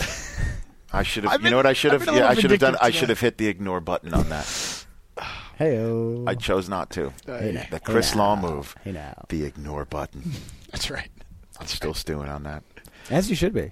At Chris Law, good to see you back, tanned and not rested. Good to be back. Did you go to the Wiener Circle in Chicago? You didn't. Uh, didn't did not make it actually. Uh, You're lost pal. the, the the yeah, I know. I heard. I'm sure you were doing enough fun things that. Wait, hey, wait a second. it to the Before, before we go, how'd you play in that golf tournament yesterday? On Monday, Yeah, on the Monday. Jim Mora Celebrity Yeah. Golf Classic. Uh, Okay. I'm, I mean, I don't play. I don't play enough. Should we get Jim good. on to talk summer movies? Oh, I did see Jim Senior, and he said he's ready for that. let's do that. The only other final thing is this is, has to be 45 seconds or less. We're getting the boot out of here. Uh, Rich is throwing out the Hmm. first pitch. Actually, that has been canceled. Oh, no! Oh, really? Yeah. Why, why did it get canceled? The? Dodgers booted me for somebody else. Let's not even talk about Oh, bummer. It. Yeah, but 45. Se- we have 45 seconds to go. Yeah. So yeah, the, perfect timing that you give me the 45 seconds uh, call when I. Uh, that's my golf game. Is is I for, you could probably put together 45 good seconds over a six hour span. but you know, Jim Mora, uh, Who was your foursome, real quick? just four guys. Oh, okay. Who live in the area. Gotcha. Yeah. Cool. I was the celebrity in the group. Yeah, why wouldn't you be? And every time that there was a you know one of those closest to the pin or or straight drive or anything like that, I had my best shot on all of them. I won like a pair of shoes on one. Oh, nice. Serious. So so one of the guys called nicknamed me Prize Whore. I don't know if I Hey, can bleep that. when the not. chips are down, That's right. that's me. I want to thank Jed York. Uh, who else? Who are we thanking for for Jed York? Who Who we Uh. Bob Lange with the 49ers. There we go. The head PR guy. He's a big help. Yes. Drew Olmeyer helped out as well with a. Ab- of course, and Bob Lange. For those uh, who know him, um, they know The who he handshake. is. Those who may not know him, he's the one who tried to get in between Harbaugh and Jim Schwartz. He was the whoa, whoa, whoa, whoa, whoa, whoa guy Yeah. who ran in between them. That's Bob. That's Got Bob, in there. Full suit getting in there. so thanks to Jed for coming on on a big day. I mean, seriously, within an hour and a half of that vote going down, he was on the phone with us. Yep. Which is great. Want to thank Jason Bateman, uh, Jared Rodriguez, his uh, assistant, who was big time help, big time help on getting Jason on the phone. How many times did we schedule that? Three or four times, I right? think. Yeah. How many times did we schedule that? A lot of emails. We scheduled it a ton of times. Couple right? times. Um, so I want to thank him and uh, and Rob Lowe. Got to uh, got to got to thank him The mensch. the man. And uh, good luck to the Bitchuation. And you should see Behind the Candelabra on HBO at 9 p.m. Netflix. I f- should have asked Bateman at what time does it come on on Sunday on Netflix. Yeah, is it like twelve oh one or is it noon or six Eastern? I don't know. Who knows these things? We don't. We don't. But Clear- go ahead and clearly. check your Netflix queue at some point and enjoy Arrested Development. Uh, thank you, at Chris Law. Rich, thank, Thank you. you. Always a pleasure. Thank you, at Chris Brockman. Thank you, sir. For at the Eisen podcast, I'm at Rich Eisen. Vio con Dios. And for all of us here at the Medill School of Journalism, thanks for joining us. I'm Richard Eisen. Stay listening, friends.